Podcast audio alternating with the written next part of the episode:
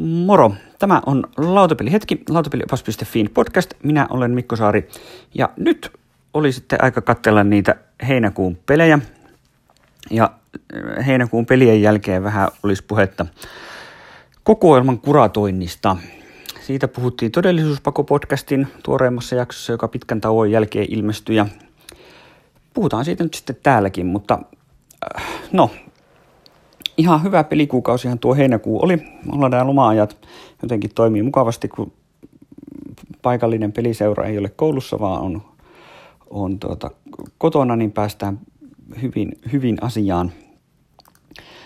Ehdottomasti heinäkuun iso juttu oli, oli kyllä tuo Conflict of Heroes, mutta siitä nyt puhuttiin edellisessä jaksossa koko jakson verran, joten, joten tota, siitä ei nyt sen enempää. Tällä erää, jos se kiinnostaa, niin sinne vaan sen jakson kimppuun. Muuten sitten nostasin kyllä tuolta heinäkuun peleistä pari erää 18.46. Se on ollut nyt mukavaa, kun sitä on saanut tässä kesällä useamman kerran pelattua. Tuohon mahtui nyt tosiaan pari, pari tota, tuommoista nelinpeliä on mahtunut ja sitten yksi, yksi kaksin peli. Taisi tuossa heinäkuun puolella olla tosiaan, tosiaan yksi nelinpeli, yksi kaksinpeli, joo. Kaksinpelinä toimii ihan kivasti tuo, se on vähän semmoinen, noissa 18 XX-peleissä ne monikaan ei hirveän hyvin kaksinpelinä toimi, eikä tuokaan niin periaatteessa virallisesti, mutta siihen on semmoinen ihan pelisuunnittelijan kehittelemä kaksinpelivariantti, joka on kyllä itse asiassa ihan hyvä, ainakin tälleen niin kuin tämmöiseen kokeilu, kokeilu- ja opiskelukäyttöön. Mutta, mutta kyllähän se nelinpeli on sitten se varsinainen suola tässä lajissa. Mm, sitten yksittäisistä pelikerroista kyllä tuon Svea Riikken tuolta nostaisin esiin. Siinä on kyllä, nämä jotkut, jotkut, joskus on ollut puhetta, että millä pelillä on paksuin pölykerros päällä, eli pisin aika edellisestä kirjatusta pelikerrasta, niin kyllä mulla se varmaan tämä Svea Riikke siinä nyt aika monta vuotta, melkein 20 tuli. Ja se oli kyllä hilpeä, hilpeä peli. Siinä tuota, hyvin tyypilliseen tapaan Ruotsi sai kyllä niin turpiinsa, että ei mitään rajaa.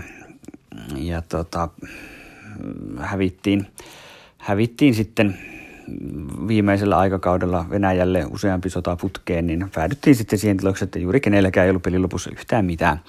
Mä luulen, että jos tätä niin Svearikkeesta haluaisi hieman vakavamman pelin, niin, niin siinä nyt jonkinlainen äh, tämmöinen tota, välipisteytyssysteemi voisi olla. Se ehkä, että kun siinä on vaan se yksi pisteytys siellä pelin lopussa ja tilanteet voi muuttua hyvinkin radikaalisti pelin aikana, niin se, että jos sulla alkuvaiheessa menee tosi hyvin, niin, niin se ei vielä tarkoita yhtään mitään.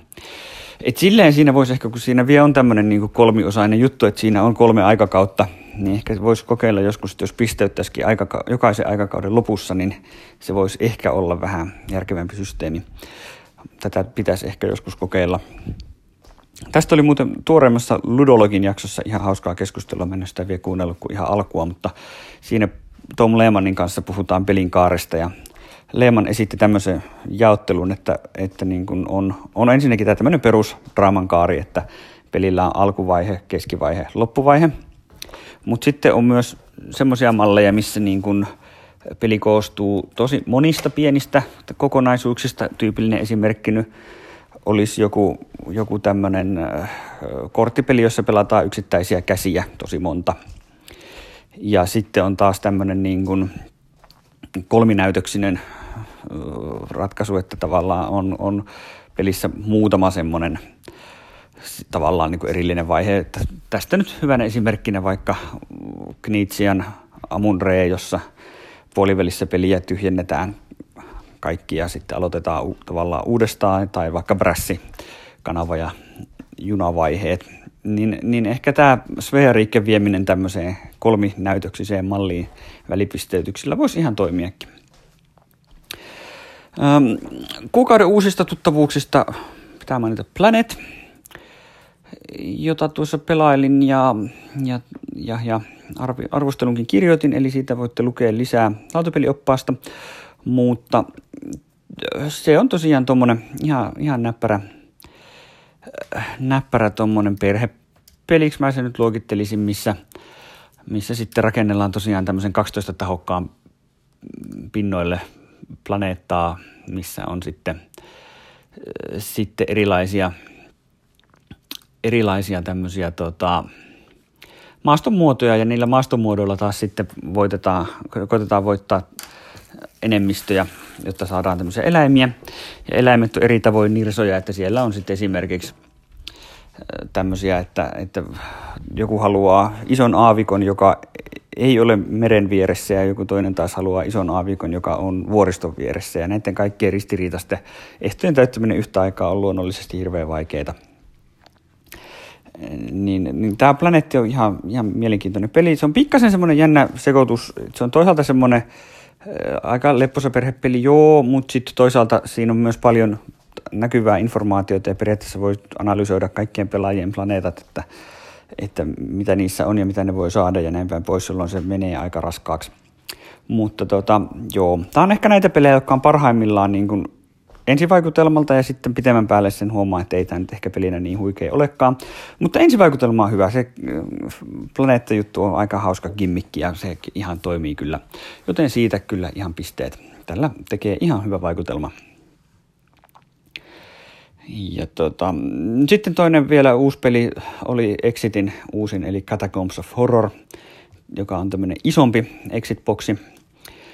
Äh, se on kahden tavallisen kokonen ja äh, sen voi pelata kerralla, jolloin se vie, jolloin siihen kannattaa varata joku kolmisen tuntia tai jotain. Ja sitten taas, taas sen voi myös aika näppärästi jakaa kahteen osaan, jolloin, jolloin tota, sen voi sitten pelata osissa. Me pelattiin se kahdessa, kahdessa erässä. Ekaan meni kolme varttia ja toiseen reilu tunti, että yhteisaika pari tuntia – ja tätä oli ihan hyvä. Tämä oli aika vaikea ja, ja siltä se tuntui, mutta ihan kyllä tykkäsin tosi paljonkin enemmän tästä kuin helpommista. Mutta jos itse tykkää enemmän niistä 2 kautta 5 tasoisista, niin tämä voi olla aika, aika työläs, mutta olipahan ihan palkitseva elämys kyllä sinänsä. Ähm, Pax Pamirin kakkosedikka saapu, sitä, sitä on pelattu se, se oli kyllä hieno, hieno elämys kaikin puolin. Kyllä se niin hienosti, hienosti Pamiria parantaa joka suhteessa verrattuna ykkösedikkaa, että siitä kyllä ihan täydet pisteet. Täydellinen päivitys. Ja se on kyllä hyvin otettu meidän peliporukassa vastaan paremmin kuin odotin. Ja, ja kyllä ihan tällä hetkellä vahva ehdokas vuoden peli osastolle niin hienosti se kyllä suoraviivastaa niitä kohtia, joita on tarpeen suoraviivastaa ja sitten, sitten moni asia pysyy edelleen vaikeana ja mutkikkaana ja työläänä, mutta se on hyvä. Se on kaikin puolin varsin herkullinen peli kyllä. Tuota, lautapelit Fiin Copenhagenia pelailtiin myös. Siitä ei ehkä puhuttu vielä edellisessä, edellisessä jaksossa, mutta tuota, Copenhagenihan on myös aivan mainio, mainio perhepeli. Hmm, siitä on varmaan itse asiassa toukokuun pelien yhteydessä puhuttu. No, uusitaan nyt, kun sitä nyt tuli pari periä pelattua tuossa heinäkuussa lisää. Copenhagen on siis vähän tämmöinen ehkä sekoitus. Siinä on vähän tämmöistä menolippumaista kortinkeräystä ja settien, korttisettien keräämistä ja pelaamista ja sitten toisaalta tämmöistä polyomino-laattojen eli Tetris-laattojen latomista ruudukkoon ja niistä sitten yritetään, yritetään saada sitten mahdollisimman hyvät pisteet. Tässä on ihan äh, näppäriä elementtejä ja muun muassa Oregonin mieleen tuovat tämmöiset erikoisvoimalaatat, joita voisit käyttää moneen kertaan tuomaan etuja. Tuntuukin, että peli on pitkälti niiden tehokkaassa käyttämisessä kiinni kaikin puolin semmoinen ehkä pikkasen hajuton ja mauton, mauton systeemi, mutta aivan toimiva perhepeli kyllä, että ihan lämpimästi voin tuommoista alle tunnin mittaista helppoa perhepeliä etsiville suositella Copenhagenia. Se on ihan, ihan kelpo peli tästä uudemmasta tarjonnasta. Mutta tuota joo, jos siirrymme nyt tähän toiseen aiheeseen, eli kokoelman kuratointiin. Mulla oli vuoden alussa tavoitteena, että pelikokoelman koko olisi alle 200 peliä, lisärit pois lukien, ja silloin, mitäköhän se olisi silloin vuoden alussa ollut, kyllä se reilusti yli 200 oli. Nyt siihen tavoitteeseen on päästy tällä hetkellä. PGG näyttää 268 sisältäen 81 lisäriä, eli lopputulemaksi saadaan niinkin paljon kuin 187 peliä. Hurraa! Ja tässä nyt oli tosiaan, itse asiassa tuossakin on vielä eilen viimeksi lähteneet pelit mukana, joten yksi peli vielä pois.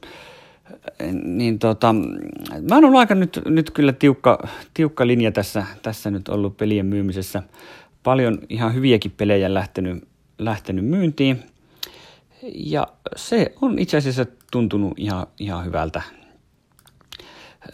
koska tota, mä oon pitänyt silleen nyt, nyt aika tämmöistä tiukkaa, tiukkaa linjaa, linjaa tässä ja poistanut, poistanut ihan hyviäkin pelejä, koska mä oon tavallaan tullut nyt siihen, siihen tulokseen, että, että mun on niinku ihan turha pitää moniakaan semmosia monin pelejä hyllyssäni, koska kaksin pelejä mä nyt kotona pelaan, mulla ei yksinkertaisesti ole ihan kauheasti kauheasti tilaisuuksia kotona pelata yli kahden pelaajan pelejä.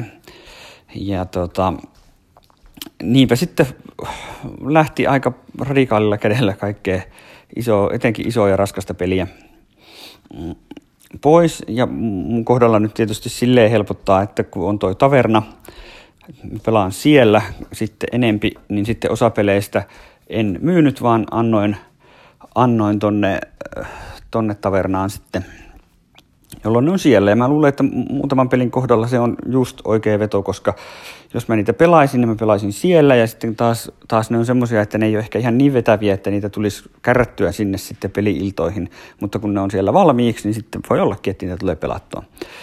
Ja sitten toinen, toinen tämmöinen kantava ajatus tässä on ollut, ollut tämmöinen tietynlainen keskittyminen, eli, eli kun tosiasia on, että, että tietyn mittaisille ja äh, raskausluokan peleille on, on rajallisesti, rajallisesti kysyntää ja rajallisesti tilaisuuksia niitä pelata, niin sen sijaan, että, että pelaisin isompaa joukkoa peliä todella harvakseltaan, niin keskitän tavallaan ne pelaamiset sitten pienempään määrään pelejä, jolloin niitä pelikertoja kertyy enempi. Ja tätä tapahtui ihan kaksin peleissäkin. Multa lähti esimerkiksi Colonists, Roads and Boats, lähti kiertoon, koska nämä nyt esimerkiksi on pelejä, jotka niille nyt on ehkä tilaisuuksia kerran tai kaksi vuodessa. Ja siinä genressä sitten on kuitenkin tavallaan pelejä, joita ehkä kuitenkin pelaa mieluummin. Niin kuin vaikka kyllä nyt tällä hetkellä Antiquity voittaisi noin molemmat. Niin tavallaan mitäpä niitä sitten pitämään hyllyssä, pölyä keräämässä. Ja sitten toinen nyt esimerkki nämä 18X, että mä myin 1862, koska se nyt vaan oli liian monimutkainen, liian raskas ja, ja äh, just, että tavallaan mieluummin sitten keskitän ne äh, muutaman kerran vuodessa tapahtuvat 18XX-pelailut 4 ja 2 joita mä sitten kuitenkin lopulta pelaan mieluummin tämmönen, tämän tyyppinen keskittyminen on sitten Indonesia, sai, sai kenkää, Food Chain Magnet sai kenkää, äh, niin se on ollut nyt, nyt toinen, toinen tämmöinen prinsiippi tässä. Ja täytyy sanoa, että ihan hyvä fiilis on tästä tullut. Pelikokoelma on nyt huomattavasti näppärämmän kokoinen, mahtuu, mahtuu kätevämmin varastoon ja mulle tulee siitä parempi fiilis, kun, kun pelaamattomia pelejä on vähempi. Jotakuta se ei tietysti häiritse yhtään ja jos tila ei ole ongelma ja näin, niin mikä siinä. Mullekaan raha nyt ei varsinaisesti olisi ongelma, ei sillä nyt on hirveästi merkitystä, minkälaisia rahasummia näiden pelien myymisellä saa. Toki tiettyä mielihyvää saa siitä, että, että tämän vuoden pelinostobudjetti on kyllä, on kyllä reippaasti plussan puolella. Mä oon pitänyt kirjaa että ei nyt ole koko lautapeliharrastuksen budjetti tälle esimerkiksi ole, ole laskettu tavernassa syömiseen ja juomiseen kuluvaa rahaa tai, tai konimatkoihin kuluvia rahoja tai mitään, mutta, mutta että lukemat on sillä lailla kivat, että, että, että pelejä on myyty puolella toista tonnilla ja pelibudjetti on noin melkein 500 euroa plussan puolella, vaikka tähän nyt mahtuu kaiken maailman Magic-harrastusta ja Kickstarteri-ostoksia. Mutta että lukemat on vaan sillä lailla, että ostoja on parikymmentä tänä vuonna ja myyntejä 80, niin, niin, niin mukavastihan se siitä sitten plussan puolelle asettuu. Mutta että kyllä mulle niin kuin jotenkin toi tavallaan, se, ehkä se henkinen puoli siinä nyt on se olennainen, että, että, että mua jotenkin vaan häiritsee, häiritsee ne pelaamattomat pelit sitten kuitenkin. Niin ihan hyvä niistä päästä nyt vähän, saa vähän kevennettyä, kevennettyä siltä laidalta. Varsinkin just noita raskaampia pelejä, joita on vaikea saada pöytään. Että vaan pitää sellaista tavaraa hyllyssä, mitä ihan oikeasti tulee pelattua. Ja siinä tavallaan törmätään just, just siihen, että mitkä ne on ne olosuhteet, missä pelataan. Et siinä kohtaa ihan hyvä mun mielestä olla itselleen rehellinen, että mulla esimerkiksi se on se, että että, että mulla on jotain Rougea, vaikka se on hieno peli, niin ihan turha hillota omassa hyllyssä, koska se on kuitenkin parhaimmillaan viidellä tai kuudella pelaajalla ja kyllä mä nyt vaan tiedän, että mulla ei esimerkiksi kotona ole ikinä sellaista tilannetta, että täällä olisi viisi tai kuusi pelaajaa, joiden kanssa sitä pelata. Että kyllä käytännössä, jos sellaisia tilaisuuksia on, niin mä oon silloin kyllä tavernassa pelaamassa. Ja no, tavernassa on Flam Rouge, en mä sitä omaani sitten mihinkään tarvitse. Et voi olla, että joskus sitten tulee tilanne vastaan, että ei ole jotain tiettyä peliä itsellä ja olisikin tilaisuus sitä pelata, mutta mä oon ihan valmis hyväksymään sen, koska mä tiedän, että sen tilaisuudet on, on melko harvinaisia. Ja tavallaan sitten, että jos nyt joskus tulee hirveä tuska saada Flamarussia takaisin, niin kyllähän sen sitten saa. Kyllähän niitä nyt kaupasta löytyy. Mutta että tämmöistä kokoelman kuratointipohdiskelua tällä kertaa. Nyt on ihan hyvä fiilis tosiaan siitä, että kokoelman koko on painunut pienemmäksi, joten täytyy pyrkiä myös sitten pitämään suurempaa harkintaa ostetuissa peleissä, että se sitten myös pysyy siihen pienenä mutta ehkä sekään nyt ei ole niin vaikeaa. Tällä hetkellä ihan hirveästi ei näe Esseni uutuudet innosta just nyt, että saa nähdä, muuttuuko se sitten johonkin suuntaan jossakin kohtaa. Saa nähdä. Mutta ei mulla muuta tällä kertaa, ei muuta kuin hauskoja pelejä ja pitäkää hauska. Kiitos.